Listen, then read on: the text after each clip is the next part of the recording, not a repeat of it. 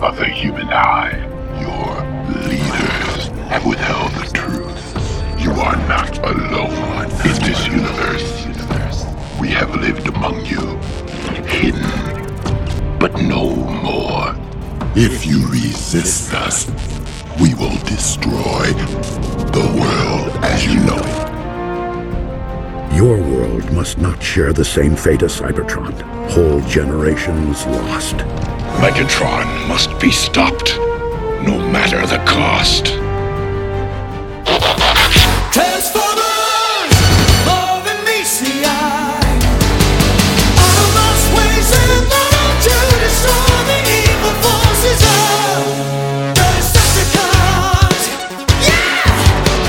Welcome to Now Playing Podcast's Transformers Retrospective Series, I would have waited an eternity for this. hosted by our movie reviewers in disguise, Stuart, Jerry, and Arnie. One shall stand, one shall fall. With the upcoming release of Michael Bay's Transformers Dark of the Moon, come back to NowPlayingPodcast.com each week as they roll out a new Transformers movie review and see if they are more than meets the eye. What you're about to see is top secret. Do not tell my mother. But be warned, these reviews will contain spoilers and mild language. Listener discretion is advised. This isn't my war. Not yet, but I fear it soon will be. Bob Walk Green Eye Weep Mini Bob! Today we're discussing Transformers Dark of the Moon! Starring Shia LaBeouf, Josh Duhamel, John Turturro, Tyrese Gibson, Rose Huntington Welly,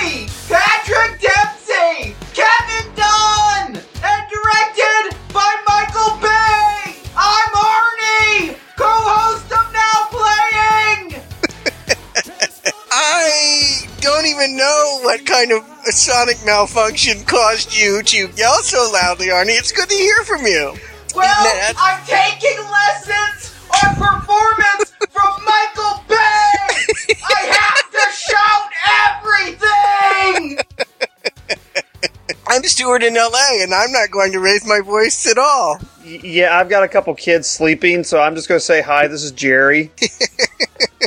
but sadly, Arnie, I knew exactly what you were doing with, you know, e- everything I've been reading online is, hey, here's a question for you. How many times does Shia LaBeouf just scream somebody's name at the top of his lungs? I don't know, Jerry!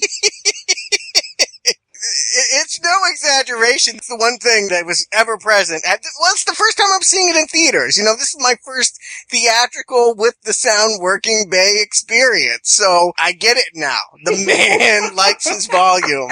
It's cranked to 11, 12 if he can do it.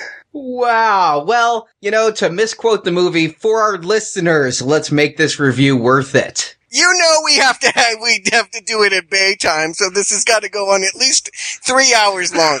Oh my god, and the recommends have to take 40 minutes of it. Guys, I'm not feeling the good vibe here. I have to say, in the entire history of Now Playing, this is the podcast I've dreaded most. Not dreaded watching the movie. I went into this movie so full of optimism. But I have no idea, guys, how I'm about to talk to you for an hour or more about a movie that defies criticism and just, it doesn't want to be analyzed. It doesn't want to be talked about. Even Man Thing had more to it. Man Thing raised more serious questions than Dark of the Moon. I wouldn't go that far, Ronnie, but uh, I, think I hear what you're saying. It, this has been built up, and not just by you guys, but I mean, I feel like Bay had, you know, fallen, and I'm not sure he was going to be able to get up after that last one. I mean, I think we could all agree, and we did, that was pretty much a travesty. Now, how much you want to call it a travesty, was it just as bad as the first one, or was it the worst the Bay's ever done? Still be debated, but Well, you haven't seen Pearl Harbor. I still think Pearl Harbor's below that.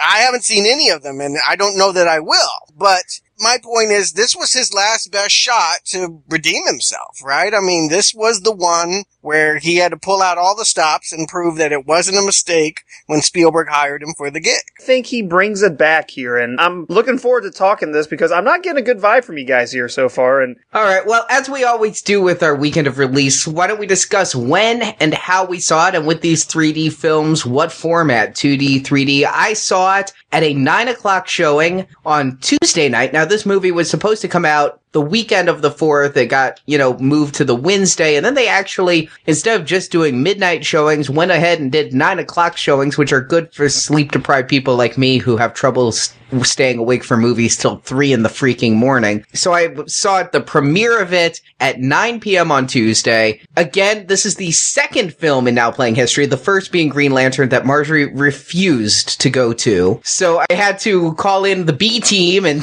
take our friend Ryan again, who went to Green Lantern with me. Wait a minute, this is like back to back movies, though, right? You're starting a bad trend here. yes, yes. I ended up going and seeing this at nine o'clock. I did see it in 3D, but not IMAX 3D because of the middle of week release night. I just couldn't do the five hour car trip needed to see IMAX. So I saw standard 3D. And the crowd, I actually had bought my ticket a week ahead of time and I was, got there an hour early expecting honestly a sellout because the last ones have just made so much money. I was surprised that the audience was maybe a little over half full, mostly people in their 20s and 30s. Some did bring kids. A couple brought infants in carriers. I guess a ticket's cheaper than a babysitter. It was a standard crowd and not overly full, and they seemed to get what they wanted. Well, I pulled out all the stops. I, this is my first bay in theaters, not counting the drive-in where I couldn't hear upper audio channels. I wanted to do it right. I went to IMAX 3D with the enormous screen and all the sound channels that you could possibly squeeze in between the 70 foot screen. I wanted to see it big because I figured if any movie deserved this, it would be this one. It was the first time I had been to this theater since I saw Avatar. It was the very same screen that I saw Avatar on. So I had similar expectations, at least from a technical standpoint, of what I was going to get and the crowd was full. It was an 8:45 show, and so consequently, you didn't have the, the costumers. They were standing in line. I think they bought their tickets for the midnight show and then didn't realize they could actually get in earlier. But for whatever reason, it was a lot of people that had just come out of work, suit and tie folks, couples. I sat next to a couple that said proudly that they had been to the premieres of all three of them and that this was some kind of date. Them. I what a momentous occasion for them. I, I hope that they got what they wanted. It was an enthusiastic but not rabid fan base. I would say that I saw more people that were into it at Green Lantern at midnight than I did yesterday evening. Well, like you mentioned, with the costumers going to the midnight show, the tickets for the midnight show were on sale for at least a week before the earlier shows were announced. And the earlier shows were announced, it wasn't just our chain, it was a nationwide thing that Paramount just said we're gonna do the earlier shows. And so it took several more days for those tickets to become available. So that what probably happened is they bought their tickets and decided, eh, well, I already paid. like you guys, I got in at a earlier showing, the nine o'clock. I uh, saw it at a theater in northern Kentucky. I went with Dan the Rockstar, host of Republic Forces Radio Network, and we saw an IMAX 3D. That was the only theater kind of in the tri-state area that was showing it earlier. We had mostly a full house. I happened to have one seat kind of empty next to me, but for the most part, it looked pretty packed. The crowd was, you know, no costumers, but everybody was pretty into it. It was the kind of crowd that like applauded during the Harry Potter trailer. I mean, it's kind of just, that was the, the mentality. The, the folks here were into all of these types of movies and they gave the applause at the end and everything about the film was huge. IMAX 3D. It was overall a great crowd. And like you said, Arnie, is really glad to get in there, see it at nine, get in and get out and get some, get some good sleep afterward. Well, Jerry, why don't you start us off with a plot summary, unless you want me to cut and paste from part one and replace all the occurrences of the city at the end with Chicago. No, I think I can do a little bit better than that, but the film begins yet again with a flashback that takes us to what appears to be the final battle on Cybertron before the Decepticons completely take over. An Autobot shuttle called the Ark makes a last ditch effort to leave Cybertron with technology apparently vital to the rebuilding of the planet. However, it is shot down by Decepticons and somehow eventually crashes on the moon in 1961. This becomes the real catalyst for the 60 space race in which the Apollo 11 mission was specifically sent to investigate the wreckage. In present day, NEST continues to operate and learns that Chernobyl houses an engine part from that Ark which leads Prime to question the humans about what they know about the Ark. The Autobots go to the moon, discover the wreckage of the great Autobot leader Sentinel Prime, and five pillars that form a space bridge. Meanwhile, Sam Witwicky is living in Washington, D.C. with new girlfriend Carly Spencer and is basically frustrated at the difficulty in finding a job. He eventually lands one in the mailroom of a large prestigious company in Washington, but is witness to a Decepticon attack in which a fellow employee, Jerry Wang, is killed but not before he is able to give Sam key information to alien activity on the moon. Sam returns to NEST to help them out, but is not welcomed by new director Charlotte Mearing. However, he contacts Simmons to get down to the bottom of why Decepticons are killing humans, and it all seems to point to the shutdown of the NASA moon program in the early 70s. Optimus Prime activates Sentinel Prime with the Matrix, and soon he reveals that he has to the Decepticons with the goal of using the space bridge to bring Decepticons and eventually Cybertron to Earth. The goal being to utilize all of Earth's resources, including the humans, as a slave labor force. Sentinel Prime is successful in establishing the space bridge in Washington to bring more than 200 Decepticons to Earth to take over. Sentinel Prime demands that the Earth leaders exile the Autobots, and they agree. Turns out that Carly's super powerful, mega rich boss, Dylan Gould, is a Decepticon liaison who has helped them set up the schemes within NASA. The Autobots go willingly, but are seemingly blown out of the sky when their shuttle launches from Earth. Meanwhile, Sentinel Prime and the Decepticons set up a larger space bridge centered in Chicago to bring Cybertron to Earth. They establish a stronghold there that the U.S. military is not capable of breaking through. Sams manages to get to Chicago with a small army of troops led by Epps, but quickly gains reinforcements as we learn that the Autobots abandoned the shuttle after launch. They break through, rescue Carly, manage to disrupt the space bridge transport of Cybertron. Optimus Prime is badly damaged in combat with Sentinel Prime, but Megatron intervenes and attacks Sentinel Prime. However, Optimus thanks Megatron by ripping his head off and then puts the final blows on Sentinel. Chicago's all but ruined, but the Decepticons are defeated once more. You know, after Transformers 2, I gotta say, I was thinking back fondly of all things to the Martin Scorsese series we did, Stuart. oh, good.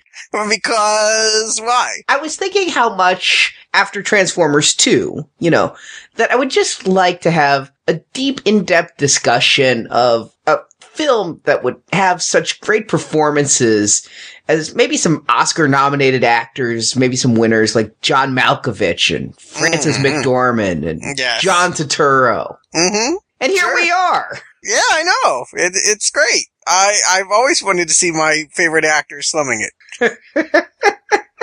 And it seems that we now know what happened to all the bottles of Megan Fox's self tanner. John Malkovich stole them.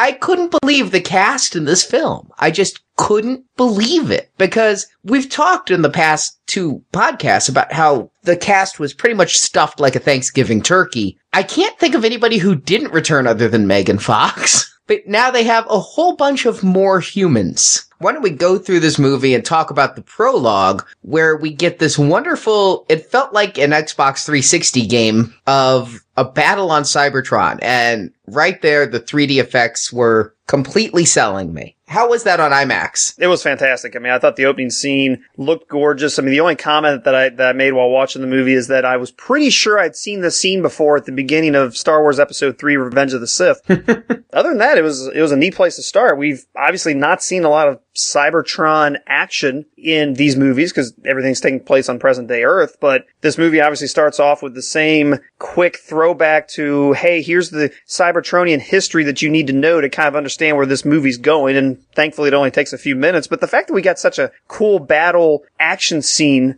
with that versus just Prime narrating a handful of events, I thought it was a, a neat way to start off the film. It's reminded me a lot of what the selling point was of the original movie, and that was the whole Mars probe thing. It seemed to be getting back to the idea that humans had intervened. As, as you say, the humans are involved because we've intervened in space, and that by reaching out to space, in this case, going to the moon, we've sealed our fate with the Decepticons, and that's maybe a little bit uh, nicer parallel than say having Decepticons show up at 17,000 BC and stomp on us while they turn into wheels. All right, I kind of have to go through the chronology here, though, because in the first movie, the Autobots sent the cube to Earth, and the Decepticons then went to Earth after it. And this was sometime in the 19th century when Megatron got frozen in the Antarctic, right? Th- That's the interesting thing. We know that Megatron was found in 1895, 1891, whatever the year was exactly, but the interesting thing was that's not when they landed. There was the comment made in the original movie that the Allspark had been there for a very long time. I mean, millions of years possibly, whenever they dated it. So my initial question about the premise of this movie is when did all that happen for Megatron to leave to go find the Allspark versus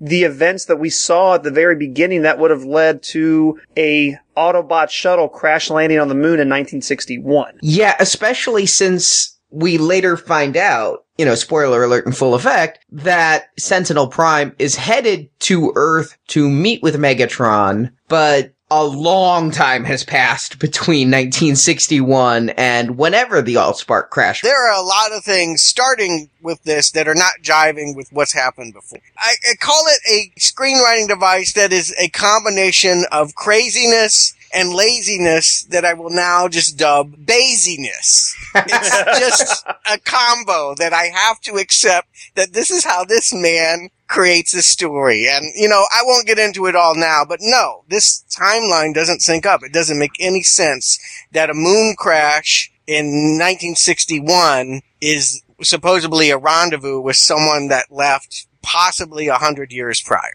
I, I do want to say we can't completely kill Bay for this. That he didn't write this film. We got to put some hate to Ehren Kruger, who also, you know, he wrote my least favorite Scream film, Scream Three. And the last movie, along with two writers that refused to come back. Yeah, so it, it- perhaps it's not just Bay, it's Ehren Kruger has no idea how to set up a story, but didn't we see this kind of thing in the first one? Wasn't the whole point that they sent something away from Cybertron that they could win the war with and it came to Earth and now the exact same thing happened mid-war. They sent something away from Cybertron and it crashed on Earth? Yeah, I mean, Arnie, I- and I think just the point of the discussion here, I mean, I'll get into this a little bit later as we get to the scene, you know, in, in Washington, but the interesting thing is that I read the two trade paperback prequels for this film, and it, they do a pretty good job of trying to set up what this plot's all about. Why is this shuttle leaving? What's really going on? What's the, the ploy? It like, crashes on Earth, and you get a little bit more of the, the background. And I've got some comments for later about Shockwave's involvement and Megatron's involvement, but yeah, I mean, the only thing I could tell myself about this is that when they shot down the ship,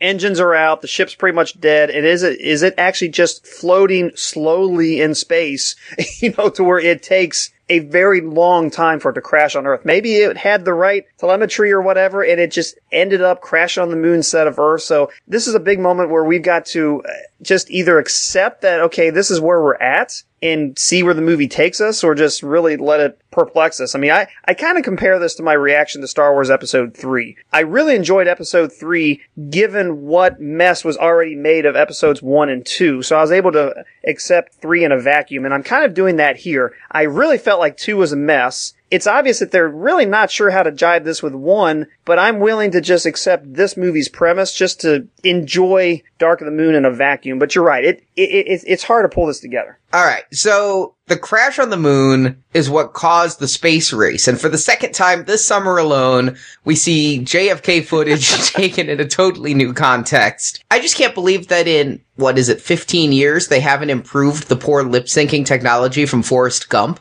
So they go to the moon and this is what I was excited for right here. This was the trailer was Neil Armstrong and Buzz Aldrin on the moon and it's a conspiracy. And this is again, it reminds me so much of early Spielberg films. I'm like, I really want to know about this conspiracy. I love the whole concept that when they were on the dark of the moon, something nefarious was going on. But I said in the last podcast, my fear was it was going to be the 17,000 BC of this film, and it was. And I was so disappointed that we didn't spend more time here in the 60s and on the moon and with this conspiracy. We just see they go, they see Sentinel Prime there, they take something back to Earth, and then we flash forward and while this kind of has repercussions later, I feel like this was a premise not fully exploited. After seeing an X-Men First Class, how much a prequel type story where everything you know is wrong set in the 60s could work against the backdrop of real events, the recentness and the awesomeness of X-Men First Class makes this look w- so much worse by comparison. But I was just so disappointed that this was all we got. Yeah, but at the same time, Arnie, I, I wasn't expecting much more than this because we know based on the first two movies that humans did not interact with the, at least the Autobots readily until 2007. So I wasn't expecting a lot out of this one. This wasn't going to be a 60s period piece, but I really loved the concept of that's why we went to the moon. That's why Kennedy made it, you know, a priority and the fact they brought in the Soviets trying to get there first. And, you know, they didn't really play up on why that was a big U.S. Soviet type, you know, race beyond just getting to the moon is because we were racing to try to get to that technology. I thought that was a neat premise to set everything up, but I wasn't expecting to spend a lot of time here. We were racing to get the technology so that we could bring it back and leave it at Chernobyl. Well, apparently the Soviets were trying to duplicate or do something with it that obviously went tragically wrong, as we know the world, you know, the events of uh, 1986. Now, Stuart, we talked in Wolverine about taking real world tragedies and fictionalizing them. And actually, we talked about that with the Holocaust in X-Men 1. Where did you come down on Chernobyl's caused by a misuse of Autobot technology? I didn't even understand it. I, if we were the ones that reclaimed a bit from the ship, how did they get it? Well, one of the things that we saw when Simmons and Sam went to the Russians is that uh, apparently the Russians had had the opportunity to get their hands on some things as well. I can't fully explain why, you know, what they were doing at Chernobyl. Me personally, I I wasn't 100% comfortable with the fact of tying that into Chernobyl since that was such a, a tragic event, not just an historical one. Landing on the moon and saying, haha, that's, that's because we knew there were aliens there. That's one thing. I mean, you can easily say, yeah, right, it's, it's kind of funny. It's a neat way to tie it into it. But to me, Chernobyl is, you know, they even talk in the movie about, well, this place won't be livable for another 20,000 years. Well, yeah, that impacted, you know, real people and real situations. And it, to make it a plot point in a movie, you know, what, 25 years later, I, I wasn't fully comfortable with that. I, I, I think that should have been a fictional location or a fictional situation would have sat a little bit better with me. But overall, I'm not gonna, I'm not gonna damn the movie over, but I, I didn't think it was the greatest choice. There's a right way and a wrong way to apply real world and fantasy to create an alternate universe. And I think in X-Men, yeah, it, it skirts the line of taste to have a character who's using magical powers in a death camp. But I think it's even more far-fetched. It would have gone over the, the rim if you had found out that, you know, a robot was creating the gas chambers. And, and this seems to be where they're headed with that. Honestly, I wasn't buying into all of it. I just didn't feel like it was very well married. I was kind of waiting to get back to the human story because I wasn't entirely convinced that they had cracked the code. You know what else that made me uncomfortable was that they say that since the events in Transformers 2, the Autobots are working to stop humans from killing other humans. It basically made me think that the robots were recruited to fight the war on terror. And in fact, you see them plowing through some Middle East country. Now this is the Transformer movie I wanted to see, folks. Come on. like, are you serious? They're really gonna go there? Like, the robots are just gonna up and go and run into some, uh, like, I, who, who are these people? Is this Hamas? Who, uh, like, they're, they're rolling into a base in a U.S. task force under the umbrella of Nest. They're rolling in and blowing up bases. I mean, they better not screw up because Mossad agents are going to put sugar in their gas tank if they screw this up bad.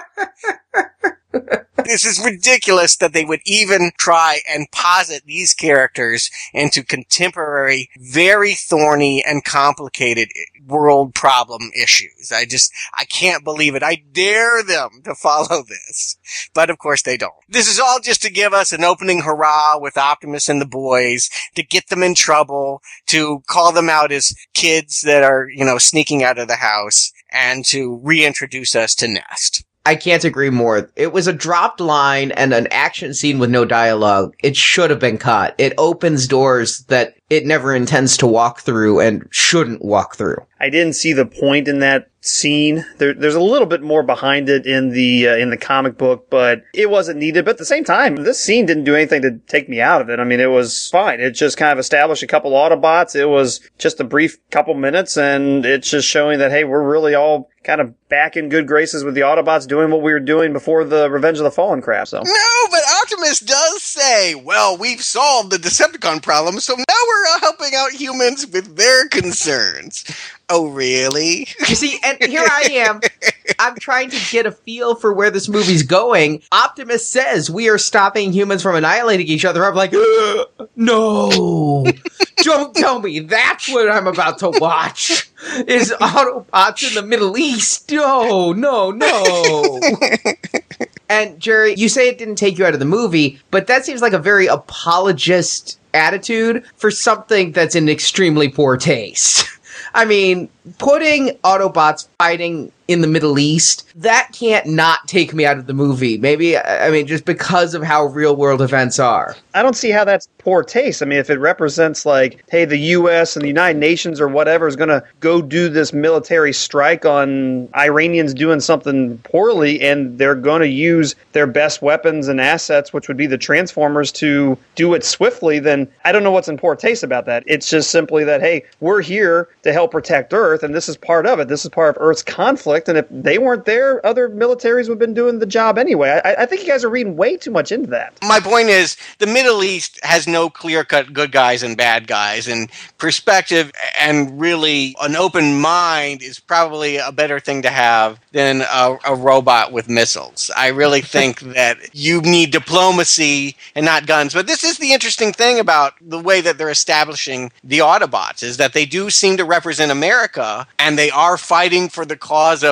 freedom, which is, I don't know, all of this freedom versus tyranny was reminding me a whole lot of Bush speak. I mean, you guys say Bay may or may not be uh, conservative, but I felt like in these last several movies, we've had nonsensical wars, which the only thing we understand is the good guys are fighting for freedom and the bad guys are fighting for tyranny.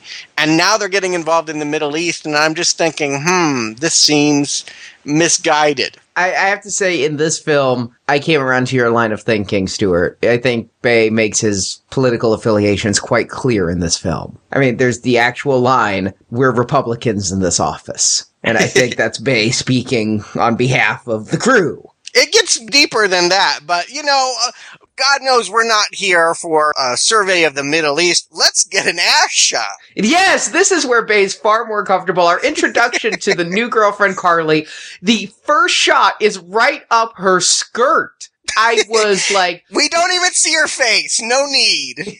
admittedly, as soon as that ass was on camera, I'm like, Megan who? It was a hooting. I thought I was at the Coyote Ugly when this came on. I mean, the theater just became, uh, people were throwing dollar bills up at the IMAX. now, does anyone know who this chick is? She is a Victoria's Secret model who Michael Bay directed in a 2009 commercial for Victoria's Secret. And when Megan Fox called Bay Hitler and Spielberg said, get her out of here because Spielberg doesn't take kindly to Hitler jokes. Then Bay went to the nearest hottie who he'd worked with before. So she went from absolute nobody to star in what may be the top grossing film of the year by being right place, right time, right ass. So you can throw a rock at a room full of models and they'll probably be a better actress than Megan Fox. and that's true. I gotta say, this girl has some natural presence. Typically models are, have the vacant eyed stare and, and seem to exist as a mannequin, but Like Megan Fox. I actually feel like there's more chemistry here. Now, I don't know that I buy that a out of work Shia LaBeouf could land a Victoria's Secret model, but you know, it, Hey, his mom said it. He has a big dick. She was speculating, of course, but you know, I just kept imagining as the scene was unfolding that somewhere like Megan Fox is planning like her own spin-off. kind of like uh, Sarah Jane did with K9 on Doctor Who, where like she, Mudflap, and Skids would open a detective agency, and solve crimes and try to learn life lessons. Like, uh, poor girl. it's just gone. You say that, but I could see it happening. I mean, Shatner wrote Trek novels. I could see Megan Yeah. Fox writing Transformer spin-off comics with, yes, her and Mudflap and Skids. MMS. Well, Mikaela Mudflap and Skids coming this fall on no channel uh, on this planet. Yeah, I just want to see the thank you card that Rosie's going to be sending to Megan Fox for like, you know, it'd be interesting to see if this actually kickstarts a career. But I, I you know, I, I liked her in this movie. She was fine. I mean, she's, she's not going to be considered an outstanding actress. In fact, I think a few sites that I've been just looking at in the last, you know, few hours here since seeing the movie, people are like, oh, well, she's not that much better of an actress really than Megan Fox. And she's a little bit of improvement, but it's just another cardboard cutout, whatever. And it's like, yeah, she's not a fantastic actress or anything, but I enjoyed the different type of girlfriend that we see here versus the skank, Mikaela. I mean, I, I enjoyed where it went. 30 seconds in the scene, I'm wondering how in the world did these two get together? I mean, of course, we kind of see it in a flashback at the White House, but seriously, she's, you know, I guess an aide to a British ambassador, and now she's working a curator for a car. Cl- wait, wait, wait, where did this happen? This is why I said at the beginning of the podcast, this is the conversation I've dreaded worst because I have so many questions. And this is a movie that just the makers don't care enough for me to ask the questions of why is a Brit working at the White House? Why did she no longer work at the White House and get this job as a car curator? Because she was working at the White House when Shia got his medal, right? Because they don't just let tourists go around there. It's mentioned she worked at the British Embassy, so I think Yeah, she's she- there to receive some kind of honor as well, or something on behalf of Britain. It's vague, but it's just there to get these two in a room. Here's the thing. This role clearly still has the thumbprints and the fingerprints that were destined for Mikaela. It would make a whole lot more sense that Mikaela would be collected by a classic car aficionado who would put her in all of his pictures than it does a British girl who works at an embassy. I mean, it doesn't make any sense when you write it as a new girl. And I'm not saying I miss Megan Fox, but I do feel like it's too bad they couldn't have had this character continue on because when she's asked to be involved later in the movie, you really need it to be someone that's already been there for a couple times during all this kind of robotic chaos. The other thing that hit me, we already talked about how the Transformers timeline is all messed up. We're assuming Sam Witwicky got his medal probably immediately after Transformers 2, right? I mean, they don't wait a year or so to give you a medal. And upon getting this medal, he immediately hits on this blonde. We're told he's dumped by Megan Fox. Is it perhaps because he was hitting on the blonde right after telling Megan Fox he loves her? I don't know, but uh, yeah, all I know is that he makes the crack that finally I have a girl who likes me for me. So she was just using him for The car. He got Bumblebee Bumblebee. left. That's where Bumblebee is. That's this Black Ops thing that the reason why they tell us he's not around anymore. It's not Mudflap and Skids. I'm on to you, Mikaela. Here's the interesting thing. I was surprised by how much they referenced throughout the entire movie. It came up over and over again about the old girlfriend. And Not by name. Oh, oh no, no, Not not, by by, name. name. But I mean, come on, you know. And, and, then Sam even makes a statement. It's like, well, hey, I, you know, I moved on to something better. And you know, at that point, I looked over. Dan said, "Ouch!" you know, there was their shot. there's even worse ones than that. There's like Sam's mom going, "Oh, she was so mean," and things like that. And it's like, well, yeah, she called the director Hitler, so yeah, we're gonna call her mean. Good comeback there, Bay. That said, the fact that the girlfriend is an improvement but only slight sort of is metaphorical here for me. I'm like, yes, it's better, but I don't know that I feel like it's good, particularly when they have awkward exchanges about stuffed bunny rabbits bringing good luck. That never goes anywhere either. Well, when they break up, she tears it in half. And then it never comes up again. Woo! It's a little basiness for you. Roll out, dudes. Let's go on. No, no, wait, wait a minute. A uh, stuffed bunny is not a roll out moment. That's not something to call back to. That's not the gun in the first act that has to. I mean, that y- you guys are looking way too much into this. That's just a little thing to show how cute and playful they are. She tears the foot off like he asked for in the first place, and that, that's just a side joke, guys. I mean, I, I didn't want that to come back. Did, did you? yes, I did. I did. Yeah, yeah, good writing. would- There has to be reasons, not for absurdity. You can't just be zany just to be zany. Or you can, but I feel like it suffers. In addition, Sam has two other roommates. One of them, Wheelie, and his partner, Brains. Ironic. Brains is new, right? Oh, absolutely. All right, I'm gonna go out on a limb here. I kind of liked Brains with his combination of Sling Blade, Wolfman, Jack speak. Your limb is your own, and good luck. I hope you don't fall and break yourself. I mean, I just every time he spoke with that Wolfman Jack, I found them alive.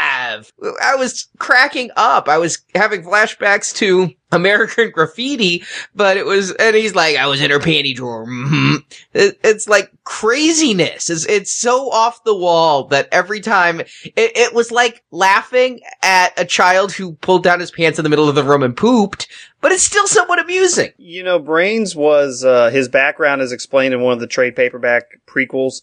I'm annoyed how the movie wanted us to just accept that, yep, here's another little character that we don't know where it came from. It felt like Michael Bay's compromise of, if I can't have Mudflap and Skids, I, I need one tiny shred of something that's going to be inappropriate occasionally. And fortunately, his screen presence was far less than Skids and Mudflap. And again, I'm annoyed, jumping ahead a little bit, but he ends up being kind of useful at the end of the movie. You see, you're like, oh, slapping your forehead. It's like, well, of, of course he would be instrumental at the end to keep me from completely saying they shouldn't have had him in the movie at all. But he was tolerable. I mean, at least they minimized the screen time of that thing. They shouldn't have had him in the movie at all because just because he does something that they could have written any other character to do any other way does not justify this thing's existence. Don't and don't hear me say that. He does something specific. And Grant, you're right. They could have written it differently. I'm very annoyed of that he shows up out of nowhere without even a line of who he is, where he came from, why he's with Sam. We didn't even get a line of why Wheelie, you know, why did Sam get Wheelie in the divorce? I don't, don't know that either. I think that's more of a you take him, no you take him kind of thing. More importantly, why is he housing Autobots if NEST won't even talk to him? They won't take his calls, but he's supposed to be, they call it witness protection for these two. It's what we brought up last time of what is Sam all about? I mean, why is he going to college when he's already had this interaction with alien technology? I, I got a question for the room. Does the world know that there have been aliens? Because at this point, major landmarks are destroyed. I mean, Petra, the pyramids of Giza, I would think that the whole world understands it's not a cover up or a conspiracy. There are robotic creatures from outer space here. We've set up Energon devices to track them. The movie's inconsistent. On the one hand, yes, the Fallen made this big speech on the last one, took over all TV stations. It's in our opening credits. People of the human eye, blah, blah. And then Sam's in an interview and he's like, during that alien invasion that occurred and everybody knows. But yet, Sam can't explain why he has this medal. I saved your life twice, but I can't tell you why. It is inconsistent. The movie wants it both ways and it can't have it both ways. When later on Laserbeak shoots up an office, everybody's just like, oh, it's those aliens we knew about that you weren't allowed to know about five minutes ago and Wang was trying to keep a desperate secret. The movie cheats. My point is, if we knew about the aliens, we can know about what Sam did. He did, after all, get a medal from a president. I think that he could find a better gig. His whole quandary of being ordinary and struggling just like everybody else in the job market has no relevance if that is the truth. And I, that was a struggle. Uh, On one hand, they want to make him seem like your average kid coming out of college, but at the same time, an Ivy Leaguer who's saved the world from alien invasion twice and got an Obama medal is not going to not be able to find a job better than with John Malkovich and his color coordinated floors. this was one of my complaints about the last movie. You know, this, this kind of struggle that Sam is experiencing is kind of what I wanted to see in the second movie versus his choice of just going off college and being a normal kid. Here, you guys are right. It makes no sense now. Too much has happened for, you know, Sam to be uh, anonymous. I, I kind of wish the movie would have bypassed, streamlined a lot of this stuff and just said, hey, you know, the government put Sam through college because they, you know, really, he needs to have a bachelor's degree or something. They're training him in the CIA and he's going to be working with NEST. Boom. Let's get to the conflict. I, I really wish they had had streamlined that because you're right. All they ended up doing was just kind of making something messy. They did. I mean, there's the scene where Simmons is talking to Bill Riley and they all know about the Transformers in that scene. They're, they're all up to speed. So it's not a secret that Transformers were battling on Earth, but yet in the opening voiceover, Optimus says, we work in secret. It's like there were two different drafts of the film and they shot pages from each and never reconcile it. And that pisses me off because again, we now ask this question and I think that you're supposed to be lobotomized before going in. I think that's Bay's preferred audience. Arnie, it's Basiness. You just roll out. I mean, I, I get this. At this point, this had always been the knock against Michael Bay, and I totally understand. Everything is in service of raw sensation. It's not important how we get to where we get to as long as we have a successive series of phenomenal over the top action scenes. And yes, this plot is not any better than the last two and it kind of disappointing because I felt like the buzz was and my perception was watching the trailers was that they had tried to learn from their mistakes and we're putting together something that made a whole lot more sense. It isn't a problem in these early scenes. They're more just like questions.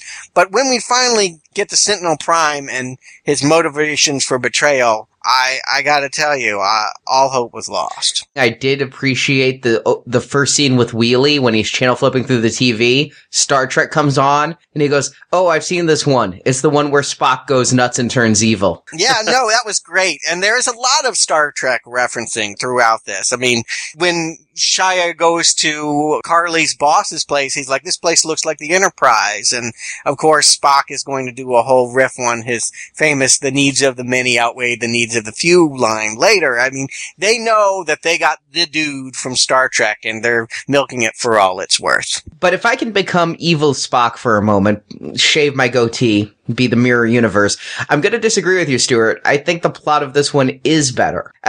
It's marginally better, but it's better. I like that humans are involved now and there's traitorous humans. That improves the story. I like that when we start off, Megatron and Starscream and Soundwave are in exile somewhere and Megatron looks homeless. He's got like a bag over his head. I like the arc that goes on here. I like the twists and turns of the human allegiances and robot allegiances for that matter. It's slightly better. Yeah, Arnie, I need to agree with you on that. I think the plot is just a little bit more sensible and just in, the regard of what it is that's pushing the story along. The plot holes are, there are some big enough to drive an Optimus Prime through, but I mean, at the same time, I get what the conflict is. I get who are the good guys, who are the bad guys, and we have a big battle at the end. So I, I'm, I'm with you. I, I think this was a little bit more of a straightforward plot to justify all the action, whereas Revenge of the Fallen, you just can't comprehend why people are making the choices they make, and then then the action's not even fun. So I, I'm with you. I, I think we're definitely an improved movie here from Revenge of the Fallen. Are we are we at least agreed on that? If the screenplay were a road, you still would not be able to drive on it. There are still too many potholes to make it to the end. Revenge of the Fallen was a bridge that had collapsed. This is just a dirt road with too many holes to make it to your destination. I, I still feel like, and to my dismay, this screenplay is a utter mess. It asks us to roll out again and again on things that make no sense. You see, and, and here is where I see two different points. I agree with Stewart on this one. The screenplay's a total mess. But when he said the plot was no better, the plot is slightly better, but the way the plot is delivered is just as bad. We still have absurd authority figures who are here essentially to be mocked in very unfunny, gregarious scenes. I mean, John Malkovich is here why? So that Shia can have revenge and turn him into the messenger boy after he's had to work for him uh, in the mailroom. Wang. They got the guy from the hangover and make dick jokes about Deep Wang so that he could hand them a couple newspaper clippings that look like a phallus. I mean, come on. The humor in this is no better. The jokes writing is deplorable. That bathroom scene with Wang on top of him in the stall, pulling papers literally out of his ass and shoving them under Sam's nose. Deplorable. Easily as offensive as any part in part two, be it John Turturro's jockstrap or Devastator's testicles. Yeah, I'm going to agree. That is the one scene where I felt like for sure that we were getting the level of humor from the, the second one. Not not with obviously the, the things that we talked about with Skids and Mudflap, but yeah, the, the examples you mentioned, Arnie, were perfect. I am only thankful that that was a relatively short bit that I don't think has an equal. Whereas Revenge of the Fallen, there's like one here. Oh wait, we'll have another one in 10 minutes. And oh, oh don't worry, we'll be back in 20 minutes and call somebody else this thing. It's all over, Revenge of the Fallen. And here, it's almost like he got out of his system in a couple spurts. I don't know. My favorite bad joke is they ridicule some woman for dressing like a hoochie mama. And then, of course, they have Carly running around in high heels in that dress for the rest of the movie. I'm like, yeah, you really hate this, don't you? It's really obnoxious to me that Bay takes such easy pot shots at people and you just never feel compassion. I guess that's what I'm really struggling with is that with Spielberg's name attached to something, at the very least, you imagine something being emotional, sensitive, but Bay's instincts are 180 degrees the opposite. I mean, everyone here exists to be ridiculed, and the only people that are decent are average Joes, guys. That's it.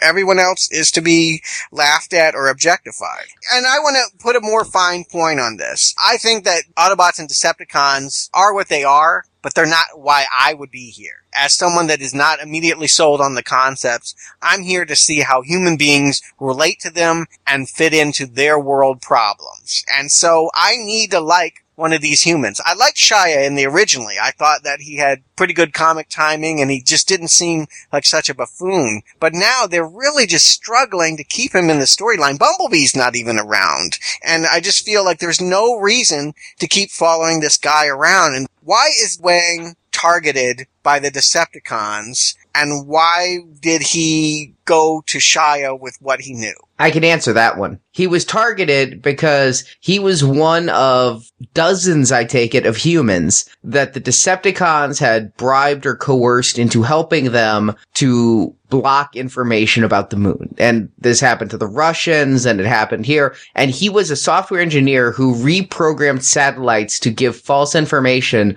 so that no one knew the Decepticons were up there taking the rods. But then once they got everything they needed and the cover up was over, they didn't want anyone who knew what they'd been doing. And so they ordered Laserbeak to kill all the humans who they'd been pushing around. But at that office, he programmed satellites is what he tells Laserbeak. Well, I mean, his door calls him a vice president of something. I don't remember what it was, but I mean, I don't even know if he's an underling of John Malkovich. It seemed to me like he was perhaps Malkovich's boss. Yeah, no, I mean, he's an executive in that company, whatever it is it does. And it's tied into something with Dylan Gould because he's on the board of directors and obviously he's involved in it from an accounting perspective. And Jerry Wang apparently knows who Sam Witwicky is. I mean, he starts off with the, hey, you're the alien guy, blah, blah, blah. So he gets it. And obviously we learn that, you know, Dylan had put Sam in there intentionally, I guess just to keep your friends close, your enemies closer type thing. So he was trying to just keep an eye on Sam. So it comes together at the end. I mean, the, the scene in the bathroom's ridiculous, but I mean, it's what really kicks off for Sam to understand that, hey, Decepticons are killing humans and I got to get back involved in this. I think that's a, a fine spark to get Sam's story moving. I wish it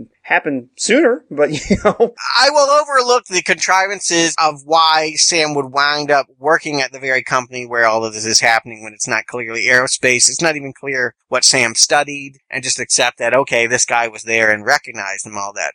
I am still not clear why the Decepticons, Megatron, under Megatron's order, he's in Africa, and all of a sudden says, kill them all! And this bird's going around executing all of their people. Why?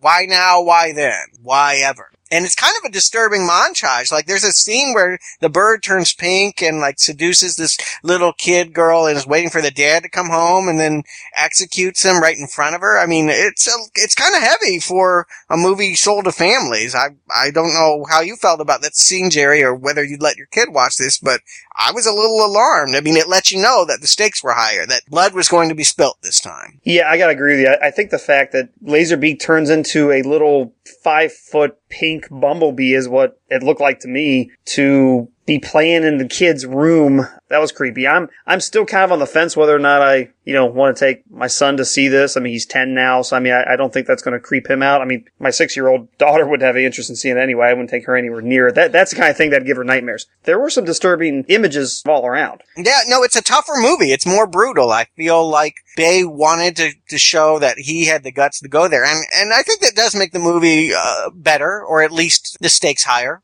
I think it helps a little. I completely agree. I think that giving it a more serious tone as far as stakes and violence and showing some death made me feel like the movie was trying to have villains that were villainous instead of just cartoony. I gotta say, I love who they picked. I mean, to have Laserbeak, I said in the last couple podcasts, I felt like there were no ties to G1, but when Laserbeak shows up and perches himself on Soundwave's arm, I was like, that's the kind of G1 callbacks I've been wanting. He was a cassette, wasn't he? In, in the old one, yeah, but now he's whatever he wants to be. In that in that movie I watched, that cartoon, he was. Mhm. He, he he spied on them, but that's not his job now. Now he's just sort of a hitman. He was always an attacker, though. He shot lasers in the old cartoon. Let me guess, out of his beak. No, he had guns on his shoulders. But no, I mean, I liked that callback. I liked that it was Laserbeak, and I was, I liked that they made him tough. I mean, he was scary. Now, the fact that he spoke English words, that's a little odd. Now, the, the original Generation 1 comics that, you know, that Marvel did, the cassettes would talk actually all the time, but we never saw that in the cartoon. So it, it didn't bother me, but it surprised me when he's, you know, in Wang's office and he's being the tough guy too. That, that did surprise me a little bit. He's, Laserbeak's the one that goes in, shoots him up and, and then leaves. It's kind of funny that they had dialogue, but whatever. I mean, it's fine. You guys like Laserbeak. The one that really grabbed me, my favorite Decepticon or Autobot, really, I gotta say, and I don't remember him seeing him before. Shockwave, right? Who's this guy? Because he looks like a 50 foot gyrating coil of an eel creature. I mean, it's it's quite an impressive visual. If I thought the Constructicons were cool the last time, but were disappointed that they didn't really do anything once they came together, this one has follow through. This guy is pretty impressive. Well, uh, understand the coily, humongous robot that you saw is not actually Shockwave. Huh? Shockwave, the one that's the one that's drilling through the buildings. Yeah. That's It's not not Shockwave. Shockwave? Then who is that? I thought it was part of Shockwave the way the trailer was part of Prime. It's a robot that's under Shockwave's command. I mean, it's it, it it's under name? the gold- robot that's going through the buildings. Yeah, the one I like. Comics they just call them the, the Cybertron drillers. It's there with Shockwave to do what Shockwave wants, but Shockwave's just the the one eyed robot that's staying in the street. anything right, even when I'm trying to compliment it. I love Shockwave. Oh, I hate him. He doesn't do shit. I know. I honestly thought that Shockwave transformed into this giant thing, and you're telling. And I got confused at the end because the driller thing was spinning around and Shockwave was there. So I'm like, oh, it's a part of Shockwave, like Prime in his trailer or something. The snake is its own beast. That has no name. That seems really wasted. And did anyone get confused? Probably not you guys, because you seem up on your Transformers, but I thought that this was the name of the satellite, but that was Soundwave, right? Shockwave has nothing to do with Soundwave. They're two different things. Yeah, com- two com- completely different robots. We get Soundwave here. Soundwave was a satellite in space last time. Yes. and now he's Carly's car. I like the way that that reveals how Patrick Dempsey's evil because he gives her a car because Sam has got a clone of Bumblebee that's just a junker Camaro, and so he's quote unquote being nice and gives her a car. We should have known it wasn't an American car. We I knew. I You knew. knew it was going to be bad. You didn't know. I, I was fooled, and I, I enjoyed the reveal that once she got in the car. If the watch is evil, everybody's evil.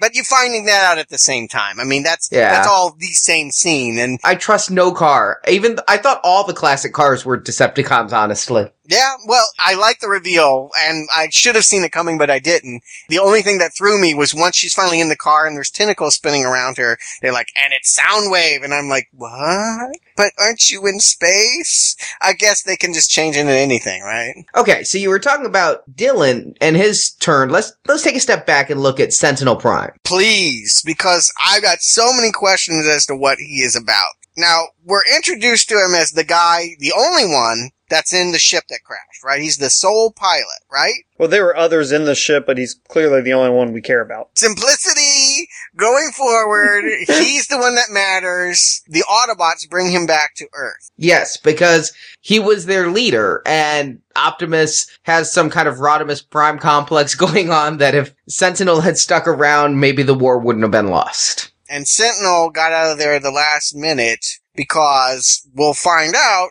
he's brokering peace with these pillars. These, all these magical pillars will allow them to rebuild the war they've broken up and he feels like I'm confused. I too was a little uncertain about what really the ploy was because the premise is, is that Sentinel Prime leaves in the Ark, the Decepticons shoot it down, yet he's leaving to defect to the Decepticons. The Decepticons actually go to the moon. That's part of the cover up. The Decepticons go. They take all but five of the pillars. I guess realize that Sentinel's dead. So we're just going to sit back and wait for Optimus to figure all this out. And then he can use the Matrix to revive Sentinel. And then we can activate the space bridge. There's no way that could possibly be a plan. No, this is what I call laziness. And Yes. it's very, very core. He's hoping to throw enough chase scenes and action scenes to distract you so that you never go back and ask, why did they do that? Because when you actually walk through the incredibly convoluted, complicated, and usually absurd scenarios, piled upon scenarios, there is no reason for this plot. There's no way that these pillars help in the peace. It doesn't help the Autobots. It doesn't help the Decepticons. It has nothing to do with ending a war. Correct? We can agree on that. There's nothing about them that end a war. They create a bridge that allows what I thought creatures from another place or time, they use the word mm-hmm. time, to travel to where that said pillar is. That's all that they do. So if you're having a war on Cybertron while you're carting all those pillars to our galaxy to meet Megatron that left over a hundred years ago, and then you crash, I don't have the spare tires to roll out anymore. Three movies in, I needed answers, and there ain't a damn wheel. Every axle's broken. You know what I mean? I cannot roll out anymore on these crazy plots. I mean, I get the generalities that Sentinel Prime saw this war as mutually destructive, and the only way to save the planet and stop annihilation of the species was to partner with Megatron. He makes it very clear that he, he's not working for Megatron, he's working with Megatron, and that they can form a peace. But the peace is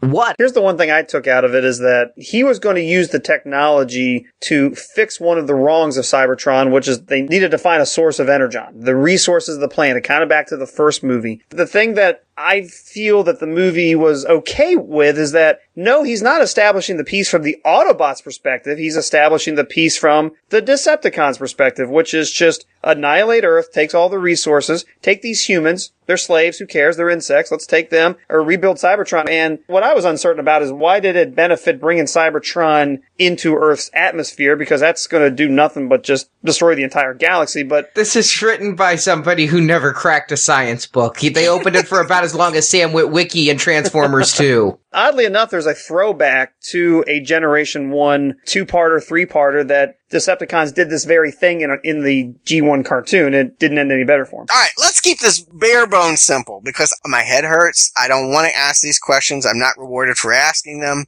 but let's keep it real simple. Optimus thinks that Sentinel is still a good guy, but he's not. Optimus hands this guy the matrix of leadership, which can do some really cool stuff, right? It can like, Theoretically. bring everybody back to life and their brother and bring people down from Transformer heaven, what have you. Anyone that's ever died, they're coming back. It's a party. And Sentinel says, no, I don't know this world. You keep it. Sentinel is either conflicted or stupid because later he has a knife at Optimus's throat and then says, "You're lucky I didn't kill you." It is not logical, sir, to take another page from Spock. It is not logical. Yeah, I, I don't understand why he wouldn't accept the Matrix. That would seem like a big win, uh, unless he just felt like, hey, this isn't the right time to reveal myself. Let me build a little trust. Unfortunately, I knew what was ha- going to happen with Sentinel because of looking at the toys for Sentinel Prime. It lays it all out. Which kind of pissed me off a little bit. But I mean, you know, even I was like, wait a minute, what's what's he doing? Why is he not taking this? as soon as we know that the Decepticons want Prime to regenerate Sentinel, that, that that's something that they want, I think you can fill in the blanks to think that he is going to wittingly or unwittingly help them achieve their goal. I mean, yeah, it wasn't really a big shocker when Sentinel all of a sudden says, hey, I don't like you guys anymore and shoots Ironhide, right? He just kills him right there. But he lets Prime live. I mean, maybe because they're related. They both are last name Prime, but I mean, he's a pacifier, right? He's not here to kill one side or the other. He wants them all to stop fighting and live on a recreated Cybertron. That's, I'll just call it what it is. He's Obama, right? He placates both sides and pleases nobody and tries to find a middle ground and everyone hates him for it. I mean, I feel like Sentinel is the very representation of Obama evil. and oh my God, Stuart, they hired Leonard Nimoy. They keep referring to Obama as Spock. Yes? The media eh, with the ears and the eyebrows. this is what I'm getting out of it. it I really am seeing a, a, a political undertone. I mean, I thought Leonard Nimoy just needed to pay the rent, but no, there's a there's a method to their casting madness. No, Leonard Nimoy is married to Susan Bay, who is Michael Bay's cousin. So they're actually family. I didn't know that. Yeah, they no, there there's actually a family connection there. He wanted to ask him to do a voice. I don't remember if it was the first movie or the second movie. He was just kind of he just wasn't sure if that'd be appropriate because of the family tie. Oh, well, and here I was thinking he was doing a callback to Transformers, the cartoon movie, because obviously we first heard Nimoy doing Galvatron so many podcasts ago, it feels like. Yeah, I, I'm in the same boat as Stuart. I didn't know of the relation. I thought it was a G1 callback, but now I think it's completely an Obama rip. it's many things at once. And, you know, I don't want to overanalyze or, or create demons where they're not any, Yeah, but honestly, I don't know if this script is smart enough to do it. But I can't help feeling that that is what makes Sentinel evil, is that he tries to placate rather than take a stand with freedom and beat the crap out of the other side, which stands for tyranny, which has so many more acolytes. There's so many other people that would rather have tyranny than freedom. I mean, these weird bush speak concepts, they make no sense here. And I'm trying to make sense of them, and all I'm getting is mush. You're not alone because there are many times in this entire Transformers trilogy that I'm watching the movie and I keep asking myself, the Autobots are good because we're told that. I question the Autobots' righteousness at times. And then I see something where like, well, clearly the Autobots are supposedly doing what we say. I, I want to get to their exile in a moment, but they primarily go, okay, if that's what humans want, it's what we'll do, whereas Decepticons are out to kill the humans. So, I mean, in that level, I suppose it's pretty black and white, but Yeah, it's very easy to say one is good and one is bad, but when I am a person coming into a property and not really knowing, I like to know the whys. And this movie doesn't want you to take that at face value. That we're good, they're bad, and Sentinel's trying to work with both sides, and that makes him bad. Pillars. Now, they have a whole bunch of them, they scattered them around the world, but they really only need the one, right? Just to bring everything back from Cybertron. That seems to be the deal. There's only one that really seems to matter. Well, here's what I got of the pillars is that there are hundreds and each of them can transport, but one is the control. In, in a very video game like mission briefing way, we're told this pillar, which is stored in this location, is what controls all the others. You must destroy this pillar. And what it's bringing is actual planet of Cybertron with everyone on it from before there was a war. This is where I get a little confused. They first bring Decepticons, hundreds of Decepticons. That are on the moon for reasons unknown.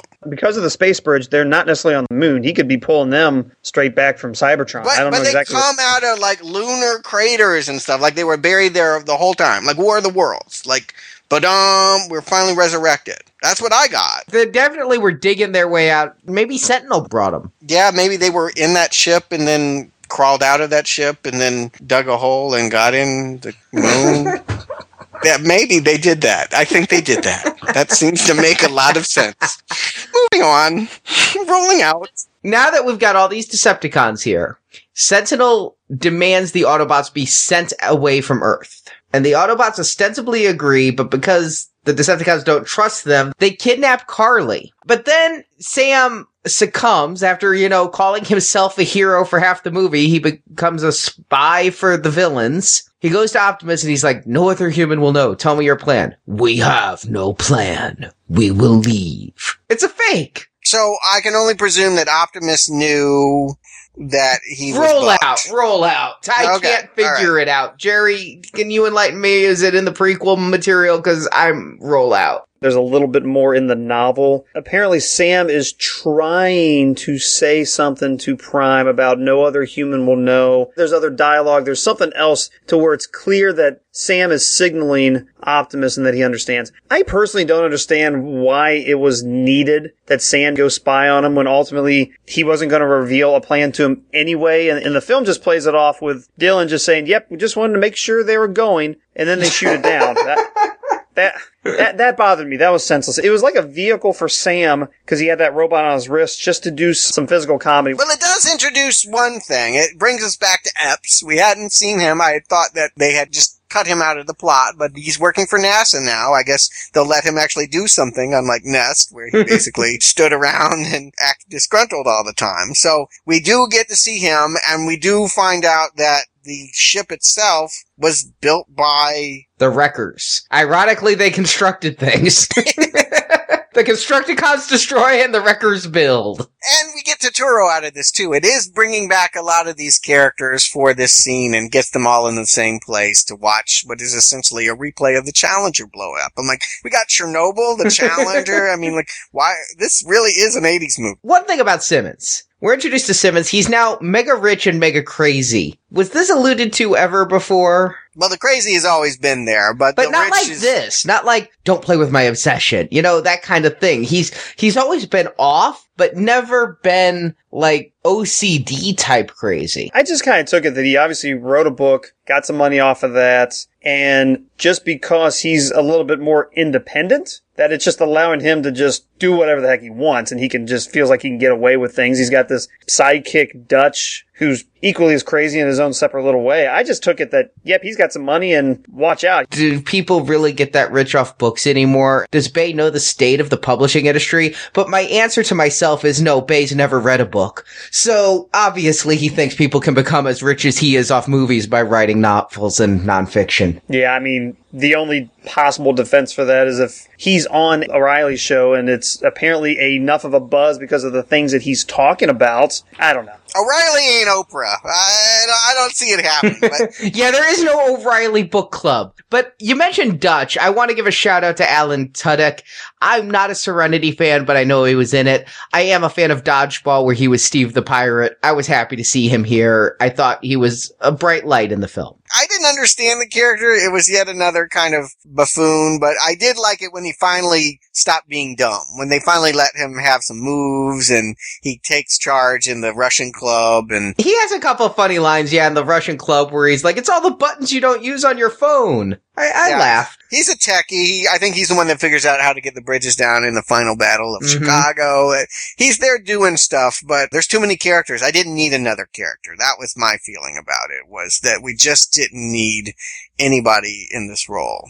No, but when you've got such unlikable people like Malkovich's character, Frances McDormand's character, you know, all these people who are reputably good actors doing bad things, this was a performance I truly enjoyed.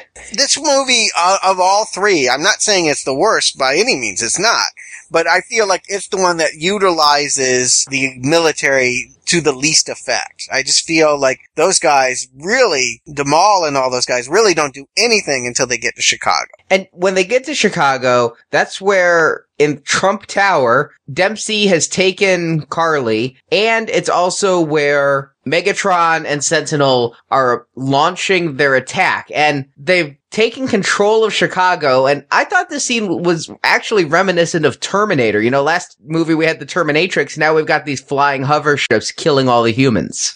It's a very abrupt change. Like they go from, we need to seal off the city, cut, and all of a sudden there are giant bugs ships flying through, zapping thing. I'm like, oh, okay. Like, I felt like there was a scene actually missing. And, and not to say I would want this movie a millisecond longer, but they waste no time, like, getting us into the thick of battle once they decide that Chicago is headquarters. Honestly, it was reminding me a little bit of Battle LA, like the sequel set in Chicago or something. I felt like this was in some ways almost identical when, when we're dealing with Epps and his crew battling on the ground with these ships in the air. I, I feel like this really was straight out of, well, any sci-fi movie I've seen in the last couple years. I gotta say though, I like the assault on Chicago. I mean, the Autobots return. Who didn't see that coming? What I question is why they lied. They always seem so respectful of humans' wishes, but in this case, they're like, "Oh, we knew this would all go to shit anyway without us, so we just kind of hung out in the booster rocket." And Optimus is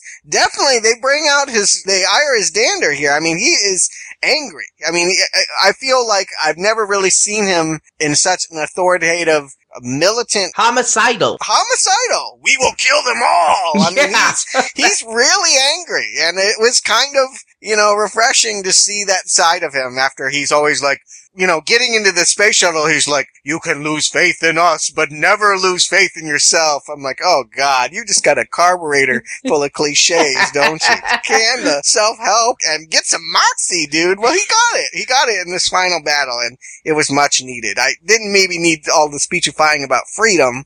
I'm not sure what he was standing for, but it was fun to see him kick a little ass, finally. When he did. When he isn't caught up in construction cables. Wait, eh, you see, and to me, Jerry, maybe you can give your thoughts, but for me, I thought this was out of character for Prime. I know he's the leader of the Autobots in a war, but I can never recall seeing him, we will kill them all. And like, I know he wants victory, but I never thought he wanted victory through genocide. Yeah, I mean, clearly this isn't the Generation 1 80s Optimus Prime. The, the prequel material does a really good job of explaining kind of what's really at stake, the things that Optimus Prime has lost at the hands of Shockwave and, and Megatron. To me, I applaud it because it, well, let's call it realistic because it's live action for a second. In a realistic war film, which is kind of what this is in Chicago now, seeing what Decepticons are doing and what Sentinel Prime's doing and the way they're murdering humans, what else do you do? You put a couple bullets in his head and you call it done. I mean, that, that to me is how you handle those situations. And, You know, it's not, all right, guys, put the cuffs on him and let's, you know, take him to justice. Let's set up Cybertronian court, you know, bring in the, the Quintessons to, to pass judgment. Then we can, no, no, just, just end it. I, I thought it was perfect. I loved seeing that out of Prime. But you know what? It just kind of goes back to like the superhero movies we've been reviewing for me, where if you're killing someone in battle, it becomes a self-defense thing. And at the end of this one, I mean, to jump ahead a little bit, Optimus Prime puts the smackdown on Sentinel, and when Sentinel's down, Optimus blows his head off. You know, it's like, it's a different thing. If, if Superman knocked down Lex Luthor, and while Lex Luthor was on the ground going, okay, I lost, Superman explodes his head with heat vision. Is that cool? I think it'd be freaking awesome, but you know, You know what I mean. It's different for robots. It's always different for robots, Arnie. I know, That's and that's the the, thing is, but if we're supposed to care about these robots as characters, Well, at one point, Shia does refer to him as, you know, Optimus made a mistake. He's like, well, that makes you human. I thought that was a funny moment because I thought, huh, I haven't really thought of these people as being humans. I've never thought of them as having human, I mean, obviously they're humanoid. Obviously they speak like I do, but I just, I've never related to them in the way that I would if they were flesh and blood. I just, I didn't see them that way. But the rule is, if they're made out of metal and gears and parts, we can eviscerate them in front of your eyes and it's not violence. But what I was liking about this scene wasn't really the robot violence. I gotta say, we haven't talked about it yet, but I thought at the beginning of this movie that they were doing a better job of making them so that I could tell the robots apart. I was noticing they were more primary colors. When in robot mode, the primary colors were more visible. So I was able to, to some degree, tell them apart until the end when like, all of a sudden they brought in 200 new robots and I can't tell who's fighting who again. And I got kind of lost, except for like the close-ups. I could tell when Q died and all of that. But what I liked was Sam and the Nesters going into the building that's toppling. I thought that was a really well choreographed, imaginative action scene, the likes of which I've never seen before. They jump out the window, they slide down the building, they realize they're going too far, they break the window to slide back in the building. It called back in a positive way to that fight on the ceiling from Inception. It is the highlight of the movie for me. It involves Shockwave, who is my favorite character, a robotic character. No, he's my favorite character in this movie. Except that wasn't Shockwave. Your your driller, Oh! your, the driller friend is who you like. Oh, I will just never get over that. Why won't you just let me call it Shockwave? when Shockwave and the Driller are taking on that building, it is my favorite part of the movie. It's where I feel like, yes, all of the stuff back and forth in the collapsing building is so much fun. It utilizes the 3D. When someone goes sailing through the window and over and down, like, that's the best 3D moment in the movie. Or, I, I just feel like they know what they're doing at this point. Like, this is where the movie's energized. I wouldn't even argue that all of Chicago is that great. But this part in Chicago is tremendous, and I did have a lot of fun watching this sequence. You know, it's funny that you bring up the 3D because throughout the whole movie and even during this scene, I kept feeling like the 3D was lackluster, especially during the scenes where I thought it really should be good. I was thinking it's all moving so damn fast that I'm just, my eyes aren't registering it and I'm not Mhm. doing so well. But during the slow motion scenes, I'm like, wow, this really, I think should pop and doesn't. It turns out, I found this out after, they shot all the slow-mo in 2D and post-converted it. So Yeah, for all the shot in 3D bullshit, there is a lot of post-conversion here because Bay loves his slow-mo and every single slow-mo shot's post-conversion, just like all the cheap Thor Green Lantern stuff. Well, it depends what you want to call a lot. The breakdown is about 30% of it was post converted, 70% of it was film 3D. So, I mean, that's fair. I. I want to agree with you, Arnie, though. I was not feeling the 3D. And again, my point of reference for 3D is Green Lantern and Avatar. And I think I'm figuring it out now. I don't particularly think 3D does much when you're shooting uh, the real world. Now, if you're going to do animation, if you're going to do what Cameron did and create a photorealistic computer generated world, I think you can do stuff with that that makes it feel tactile. But here, it's still just it, I don't know. I know that they used the Cameron cameras, and I know that they didn't post convert all of this. A lot of it is not post converted, but I agree with you. For most of this movie, until this ending, I'm not feeling like the 3D is adding much at all. And to agree with you, Tron Legacy, I thought had an amazing 3D when they were in the artificial world. But having seen Tron Legacy in IMAX and in regular, the IMAX popped so much more. That's why I was curious if you two had a impressive or lackluster 3D experience because by and large, I didn't walk out of here thinking it was Avatar cool. No? Yes, I never saw Avatar in theaters in 3D, so I, I can't speak to that. I thought the experience was fine, but I have learned quickly this summer that 2D movies are, are fine. They've been fine for a long time. I think seeing this movie on IMAX was cool, and I, I will probably see this movie again, and I'll, I'll try in 2D just to kind of see what I think. But it wasn't a wow, but I thought I, I enjoyed it. I thought it looked good. Unlike Thor, I saw Thor in 3D, and I thought that was worthless. I had zero extra out of that. I, got a little out of this. I mean, it, it was good.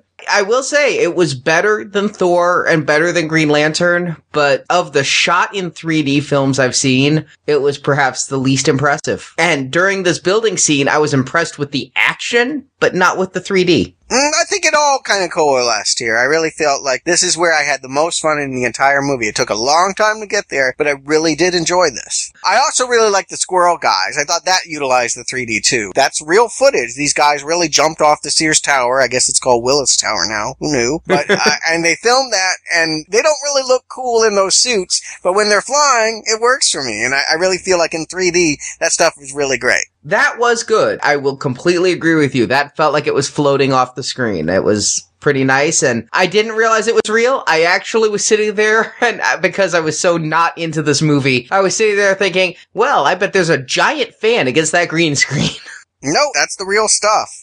Oh no, I, I didn't think that had a green screen appearance at all. I mean, I'm not, I'm not surprised to hear that was real. I mean, they tied up Chicago for like a month filming a lot of this stuff, so that doesn't surprise me at all. And I want to say, even though I am steward in LA, I, I did live in Chicago for a decade and I know the city very well. They utilized it very well. I, I'm like, I know that corner bakery. I know that, squ- I mean, like, I really knew what they were doing and it logically flows. I mean, the cupola where the main pillar is, that's, uh, Chicago Tribune building. And it is right there. They didn't cheat, as I've seen so often when they shoot over here and then, you know, shoot three miles away and it's supposed to be next door. They really go with the layout of Michigan Avenue and downtown Chicago, and I think they capture it really well. What I'm really wondering, as all of this is going around, once I cut through the basiness to figure out what's going, the planet is descending upon the city. He is actually bringing this down on top of them. Am I the only one who was shocked by this? Because when they keep saying they're bringing Cybertron here, I kind of Yeah. pictured they were like going to terraform and relocate. Yeah. I didn't know the house movers were coming. Right.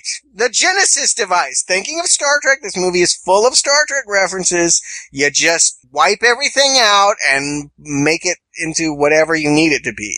Actually having it be a separate planet coming down into our gravitational field helps no one. I guess it makes for easier travel. I feel like if Sentinel Prime was meant to be an accidental villain, that he didn't really want to hurt people, but because they were in her way and we're insignificant and they, we, it doesn't matter what happens to us, I feel like he could have brokered the peace by putting Cybertron anywhere. I didn't understand why it had to be on Earth if they weren't actually using Earth soil. No, they're coming here so that they can quickly shuttle the people to Cybertron to rebuild. The fact that apparently there won't be an atmosphere on Cybertron notwithstanding, What people? humans, we are to be their slave labor to, The ones they don't vaporize? yeah. are going to go on Cybertron and physically dig ditches and build whatever Cybertron was? Yeah, that is the plan. Really? Jerry, am I wrong?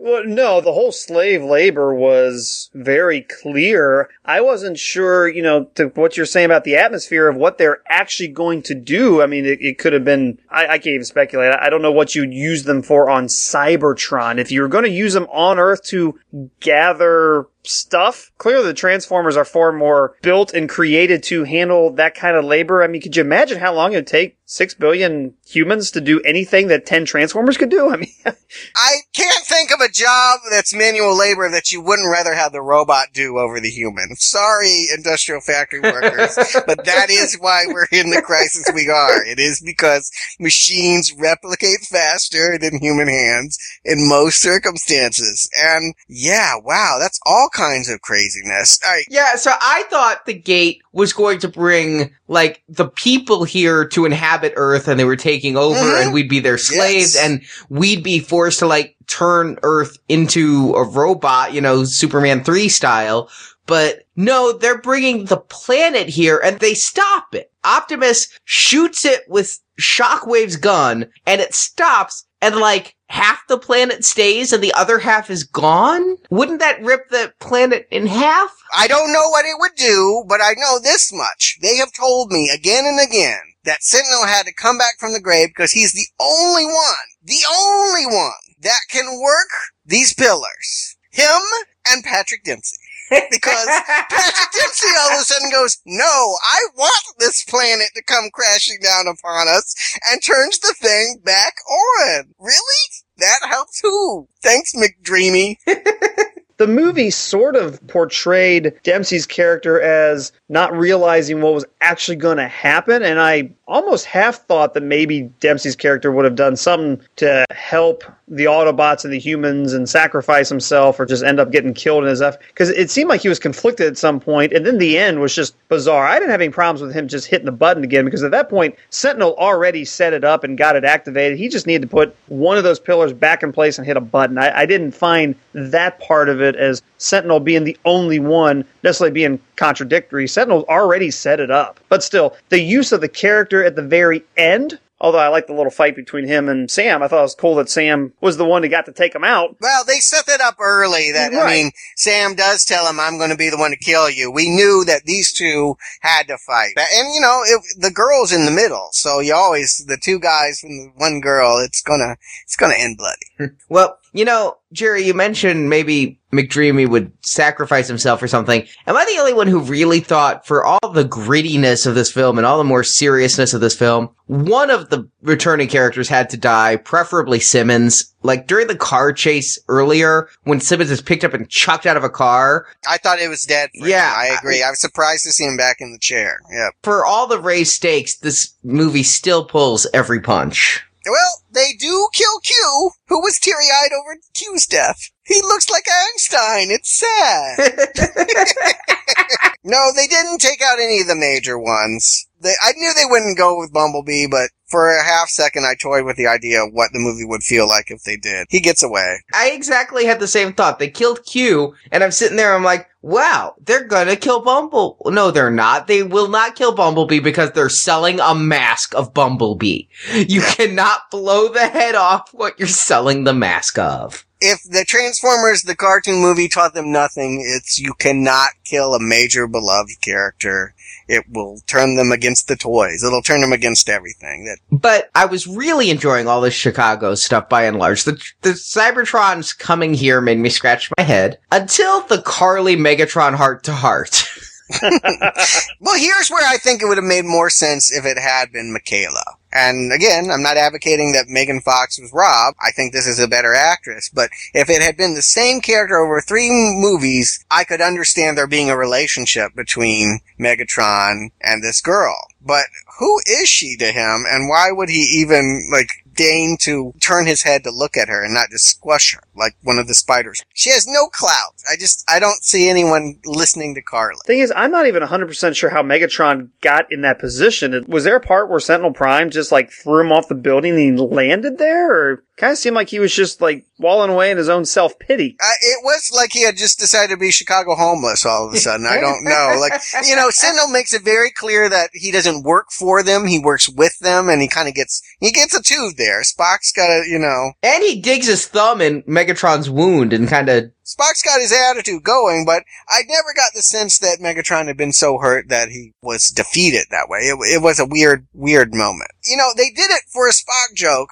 but Sentinel says the needs of the many outweigh the needs of the few to justify why he's doing what he's doing. Is he really meaning to imply that there are more? I think there's only 200 Decepticons left. That there's not more humans, and certainly when you take in account all the life on the Earth, that there's not more of them than there is of them. I, does that make any sense? The humans aren't playing in his equation. I mean, Megatron and apparently where Sentinel Prime is, they're not considering humans a worthy life to even put in the equation. I mean, it's like, hey, I will sacrifice this pathetic Earth and all these stupid humans to save Cybertron. Not that we know exactly know how his plan's going to do that, but you know what I'm saying. Yeah, he makes the line, he says it twice actually, that on Cybertron we're gods, here we're just machines. But that's giving humans a lot of power. Like what we say is that self-defines them. I just feel like, I don't know. But Megatron is so pissed off that he is being seen as Sentinel's bitch, the film's term, that just when Sentinel is about to kill Prime, Megatron saves Prime's life. Yeah,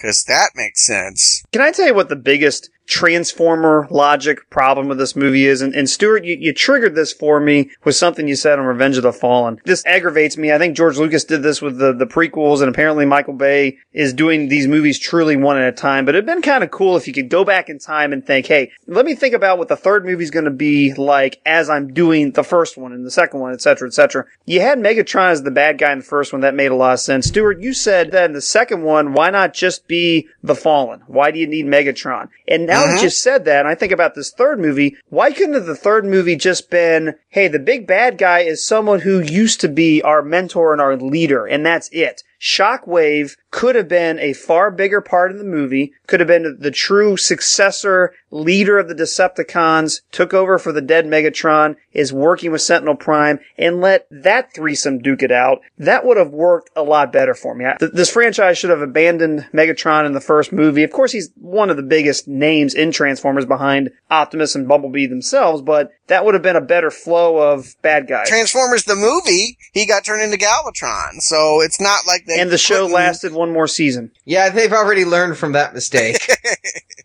Uh, Kill Megatron once, shame on you. Kill Megatron twice, kill the franchise. Heck, I mean, have Sentinel Prime redesign, fix him into Galvatron. I could have went with that, but the use of Megatron and the lack of use of Shockwave here just baffles me because, and granted, this could just be the internet buzz, but for the last year and a half, Shockwave was touted as being the main villain of this movie. Now, that could have just been us fanboys knowing he was in it and just assumed it, but it's like, wow. Well, he's definitely more badass than Megatron. I, I'll I'll say that much. And I just again simplicity, shortening the characters. We didn't need everyone to come back, particularly if you're going to add new ones. I definitely could have understood the movie better if it was Sentinel and Shockwave, and that was it. But Prime kills Sentinel and rips Megatron's head off. I mean, here's a moment where they could have actually had truce, right? This is the last one in the trilogy.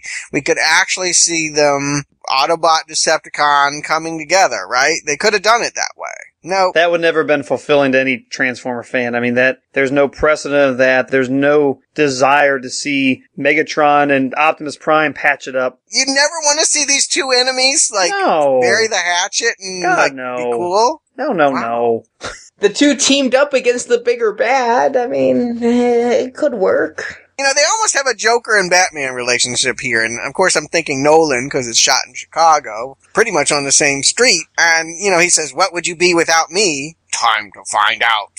And bam. I mean, I, I do feel like they were trying to say one can't exist without the other. So maybe there can be no Autobot without Decepticon. The two of them shaking hands and saying, well, thanks for your help, but next time we meet, we'll be enemies, and they fly off in opposite directions. That would have been a terrible ending. It was better, especially if we are going to say and, and believe for now that this is the last Michael Bay, this is the last Bay Formers universe, this is it. Yeah, rip his head off. I think that, that's perfect. I completely agree with Jerry on that. This has been touted as the end of the trilogy, the end of the Bayformers. And yeah, I liked that finality. We've already seen him dead, what, twice? So ripping his head off like this and having oil spurt out his neck, I'm game as that for the end of the series. And, you know, I don't feel as bad about it as I do of the cold-blooded execution of Optimus's mentor Sentinel. So, no, I'm for the ripping off of Megatron's head. I guess I'm from the uh, horror movie school of, eh, rip their head off, impale them, whatever. They'll always come back. The only way to really give me a sense of finality is to change the dynamic. But the simplest solution is the best at this point. Rip his head off, close credits. I'm with it. So in the last scene, after all is said and done, Sam professes his love for Carly, and I, I was disappointed because there's the scene. The parents make useless cameos in this film. They're there for one reason, and that is to Make a dick joke. Well, okay, two reasons. Uh, they're also there to imply that their love is something that Sam and Carly could aspire to have. But there's this big thing of tell him what you told me, and he's like, "Well, it's corny, but I told your mother I will follow you to the end of time." And the mother's like, "And that's when I found out I loved him." And yet at the end, Sam and Carly are there, and Sam's just like, "Whatever happens, I will stand by." Why does he not say, "I will follow you to the end of time"? Same reason he doesn't put on the ring, because if fanboys don't like this chick, she'll be gone next movie. Yeah, Bumblebee's throwing out wedding sprockets and moaning, here comes the bride. He did that same thing for Mikaela. Look where she's at. I think he liked Mikaela better. Maybe he was trying to scare off Carly. Yeah, I'm just surprised he didn't, you know, transform and offer up his hood, you know, for the moment, but whatever. Yeah. How do you feel about three ways? How do you, how could he express that when he can't even talk? Is there a song that has that kind of sentiment stuck in the middle with you? I don't know. well, I guess this means, Stuart, Jerry, do you recommend Transformers Dark of the Moon? Stuart! You know what? I'm going to go with the ending song on this one. They, over the credits, they got some band going, let it go! Let it go. I'm gonna let it go. this has not worked out for me. I I feel like I've never had to see. You know, X Files was was a twofer, but this series has been twice as long, and I can't recommend a single one. It's disappointing. Now, obviously, if your comparison of terrible is Transformers Revenge of the Fallen, this is an improvement. There's no doubt about it. But honestly, I think I had more patience for the first movie. I felt like for whatever its problems were, I was able to have a little bit more fun with that. And I gave that a mild not recommend.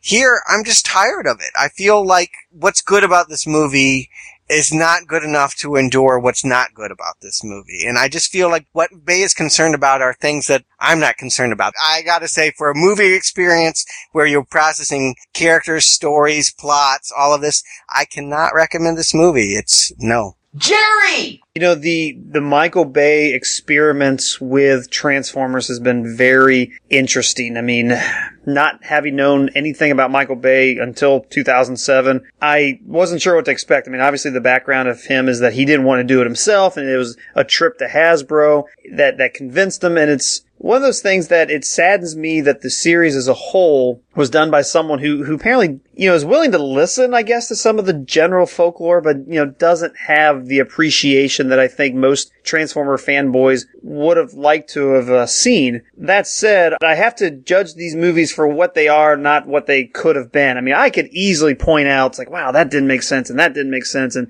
and, and they legitimately don't. I mean, you, you guys have made all the right points. I mean, I walked out of the movie with a list not only a list of things that I didn't care for, but in a, a, list of some other things that I just knew you guys would bring up. And, and it's legitimate. I can sit down with Transformers, turn my brain off, and just enjoy the movie that's in front of me. I wasn't able to do that with Revenge of the Fallen, of course. I didn't recommend that one because of just, there was more flaws than good, I guess. This one, I am going to recommend this movie, particularly to the Transformer fan, particularly to the, you know, someone who just wants to see a, you know, a really good action movie. I, I think this is going to be the blockbuster of the summer with the possible exception of Harry Potter. Those movies always make a gajillion dollars year, you know, around the world, but I think this movie will be huge and I think it's really fun to watch. And if you can get past some of the plot holes and not nitpick too much on things that I really think you can overlook, then I think people will have fun with this movie. There, there's, there's more to enjoy here than there is to pick apart. I don't expect, you know, people who aren't a big fan of the Transformers franchise to pick up on a lot of these things. Perhaps they'll pick up on other things, but I say definitely go out and check this movie out. I, I would recommend it. I think that's, it's certainly for what Michael Bay's done with this series, particularly Revenge of the Fallen. He's ending on, on a much higher note. I think it's worth checking out. I certainly hope that there's a reboot in our future with something that is more Transformers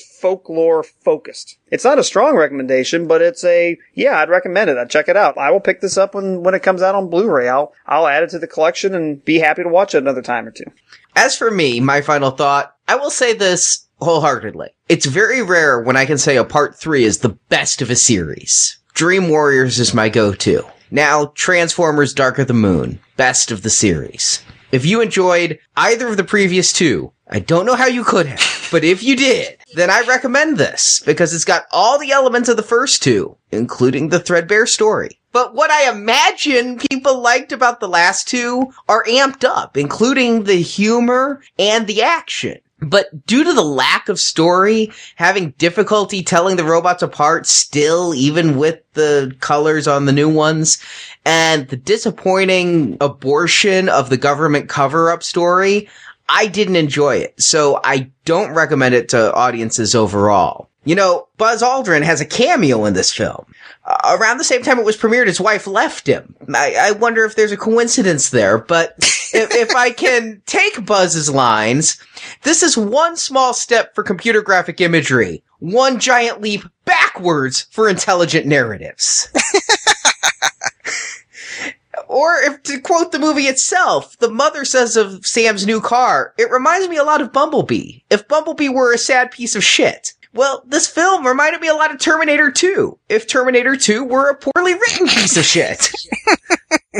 We get it, Arnie. You didn't like it. I mean, this is like a story written by a five-year-old, making it up as he goes along, forgetting entire plot points, but I don't think this film's appropriate for five-year-olds. But nobody over the age of five should abide such a bad story. Jerry, you said you turned off your brain. It insults me. It insults me deeply that as an American society, we should be able to take stupid shit. I am offended by this. And I gotta say, this is not the first series, a whole slate of not recommends. Black Christmas and X-Files are both complete whiffs in me, my opinion too. But as Stuart pointed out, this is longer. And I said this, and I mean it. Out of all the movies Now Playing's ever done, this is the one that I dreaded coming to this conversation because Michael Bay makes it so clear that yes, he wants you to turn your brain off. It's what Bay wanted me to do. He doesn't want us to ask the questions. He doesn't care enough to write a narrative that makes sense. And out of all the retrospective series we've ever done, this is the one I am least proud of participating in because these films don't deserve my time. you know, Sam at the end of this movie says, you chose sides, you chose wrong. Well, we chose this series. We chose wrong. It's a 3D movie with a 1D script. Not recommend. But would you come back for a remake or a sequel? I would. I would come back.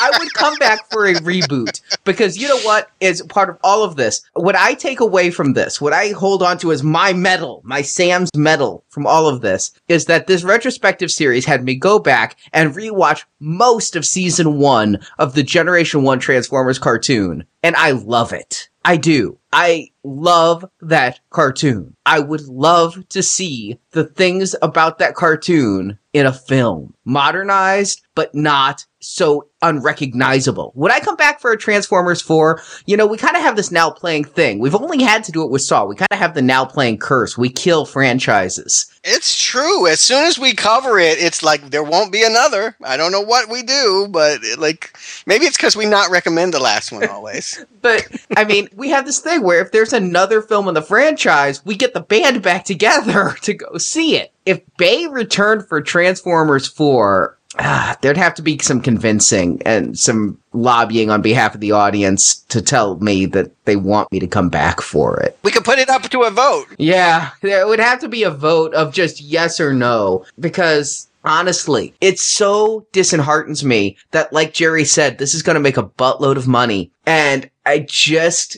am so upset that it couldn't go to a better, smarter franchise and a better film like X-Men First Class, something that is both exciting and actually well written and well made. I hear what you're saying, Arnie, and I, I do resent the fact that they can make this many mistakes and be rewarded for it because they get one thing right, and that is they know how to make stuff look good. That's to me that is not even covering the basics. But for non-discriminating people that like raw sensation, this is a hell of a ride, and I do think it's going to make a ton of money. I can't imagine them stopping with this, but I do take Bay at his word. I think he might be done with this. Three movies in a row, he probably would like to tell another story or do another movie, maybe make something closer to his own experience. And believe it or not, I would love for him to. I would love for him to go back to something like he used to do. Bad Boys 3, I'd be there. Something original by him that looked good, like Armageddon or The Rock, I'd be there. I'm not anti Bay and I'm not anti Transformers, but I'm anti Bayformers to the core. I get you, and I, I got to say, as the newbie, I haven't been won over. You say you love the cartoon. My only reference to this cartoon is that cartoon movie, and I don't want any more of that. You know, Arnie, don't don't mishear me. I, I don't think by any stretch of the imagination that the Transformers franchise got the best treatment, or even the treatment that I would have wanted to seen it get if someone was going to go do a trilogy of movies. I mean, I, I put things in perspective. I mean, we're recommending should someone go out in a summer, spend ten dollars and watch this movie? Yeah, I paid twenty. I was 15 and I didn't even get IMAX. Well, anyway, I mean, I think there are a lot of mistakes. There's a lot of things that could have been done far better, and I hope a reboot fixes some of this. I- I'm with you in the sense that I'm hoping that when it gets rebooted, it could be done better. It could be m- a little bit more true to Transformers. But that said, Revenge of the Fallen aside, I don't think these movies were, you know, anything that you can't sit watch and enjoy for a two and a half hour movie. I couldn't. I did not enjoy myself at all. I at the end. Well, clearly. I, I, I mean, that's the thing. I want to. I want to point out. I mean, I am the voice of now playing that does stand here and say I would recommend Armageddon, and you know, I've never heard you say a bad word about Bay until this series, Arnie. You usually cite him as an influence you enjoy and appreciate and want more of in your movies. Yeah, so I want to be clear to any new listeners who found us with this series. I'm the defender of fun junk. I didn't find fun here. The end fights had some creative things, but as I said earlier, there were no characters for me to relate to. And if I'm not relating, you know, Stuart, you said something about just visceral fun. I mean, trying to review this film when there's no characters you care about is like trying to review a porn film and instead of cum shots we have explosions. Eh, but the characters are as well written, as is the dialogue, as is the plotting. It's just a big budget explosion porn, and I mean that in every negative connotation of it. But thank you, Stuart and Jerry, for joining me on this journey. Oh, yes. so we're not going to do this again, I take it. All right. Well, next week is what? We're back to Marvel. yes, it's gonna be fantastic as we do Roger Corman. Oh my god. Wait, Roger Corman?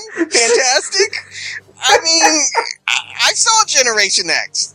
Eh, This is not a good thing, Marvel and Roger Corman, but hey, whatever. Uh, it's I'm the newbie, so I'll find out if they can keep the quality going from X Men over into Fantastic Four. But, you know, if Corman isn't good enough, Halloween is coming. It's July, but horror movies are coming aplenty. We're starting our final Destination retrospective series in tandem, a bonus series, thanks to all the donors who've donated money to Now Playing to keep us going. Yeah, two a week. That's exciting. I'm really looking forward to Cowboys and Aliens. I always like original concept. Series are fun, but I think we've seen that when, uh, you know, sequels aren't working, it doesn't usually get a whole lot better.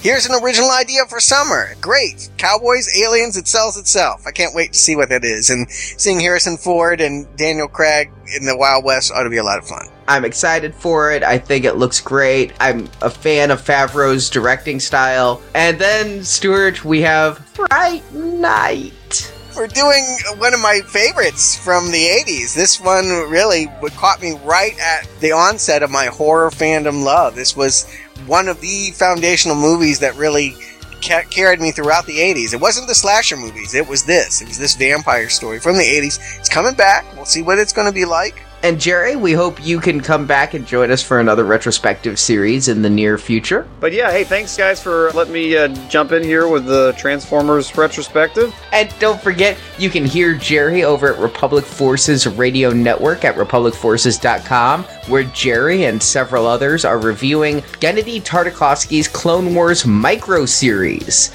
back from 2003 to 2005, taking place between episodes 2 and 3 of Star Wars. And Jerry just hosted the last episode of Star Wars Action News, the Star Wars collecting podcast that I and Marjorie normally host at swactionnews.com. So for those looking for more Jerry reviews, check out those two shows. And don't forget, check out nowplayingpodcast.com. You can come to our forums, tell us what you thought of Transformers, or you can kind of bash us because I've seen some people on Facebook saying things like, I saw Transformers 3 trailer and said, there's no way I'm seeing that piece of shit. Now I'm buying a ticket. Thanks, Now Playing. so come to the forums, come to our Facebook page. You can follow us on Facebook and on Twitter where we are now playing pod, or you can just go to nowplayingpodcast.com and find links to both of our social media pages, and you can also find all of our archives where you can hear our reviews of other series. Our Marvel series, where we've done the Marvel Misfits of Howard the Duck, a podcast I really recommend. Man Thing, Kick Ass, X Men, as well as other movie series, X Files, Black Christmas, Lost Boys, Tron, and individual movie reviews like Human Centipede, Inception, and Avatar. All of it is at the archives at nowplayingpodcast.com. Stuart Jerry, thank you again for joining me, and we'll be back till all are one.